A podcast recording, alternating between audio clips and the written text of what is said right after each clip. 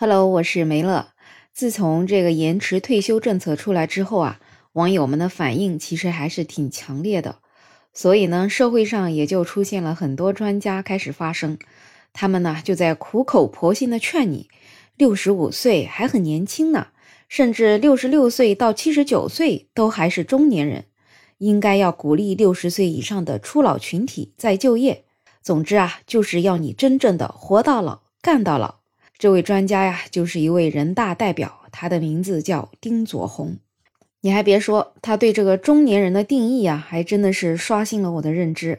我可从来没有想到，六十五岁之后还能继续过着中年人的生活。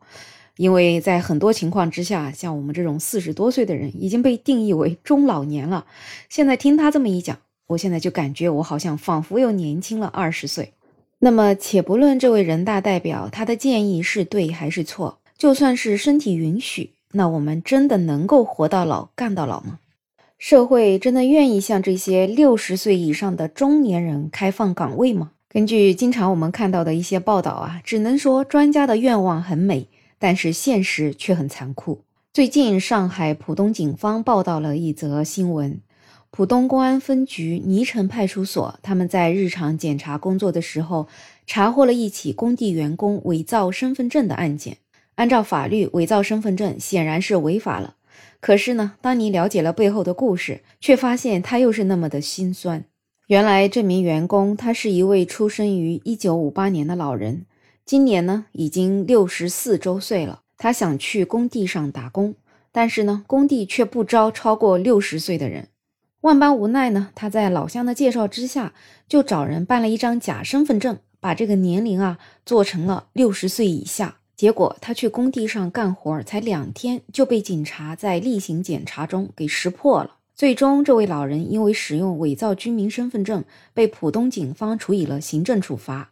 警方呢也会对办理假身份的这种相关线索做进一步的调查。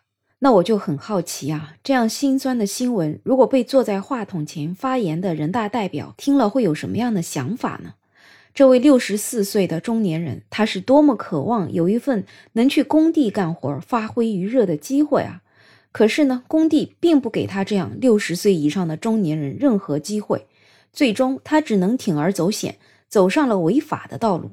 而他到底有什么错呢？他也只是想活到老，干到老。因为但凡他有一点点退休工资，他也不至于要在六十多岁了还想去搬砖呢。所以啊，专家的发言啊，在某一些地方其实还真是没错。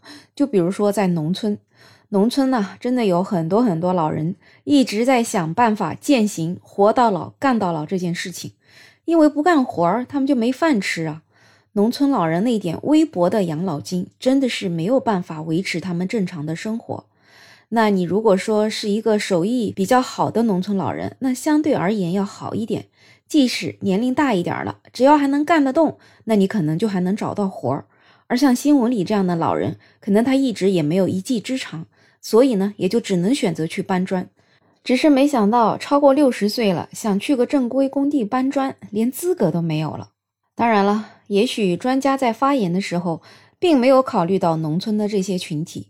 毕竟，所谓的延迟退休跟这群人也没有太大的关系，他们从来也几乎就没有退休这一说。一直以来，他们靠的都得是自己。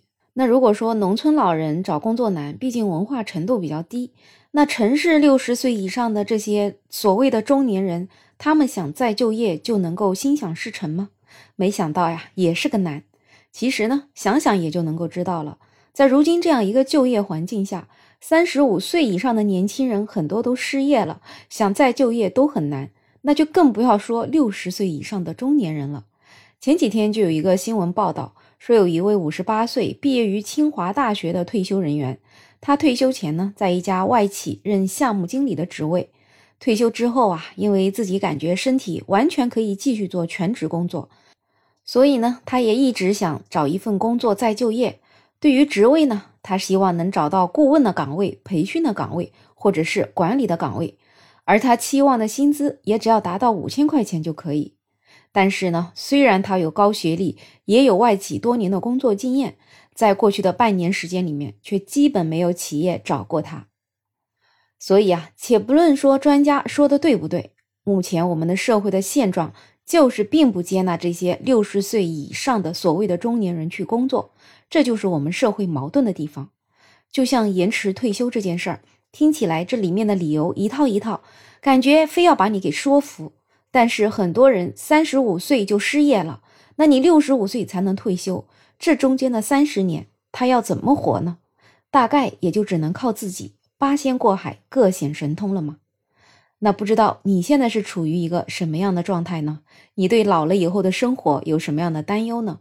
欢迎在评论区留言，也欢迎订阅、点赞、收藏我的专辑。没有想法，想加入听友群的朋友可以加我。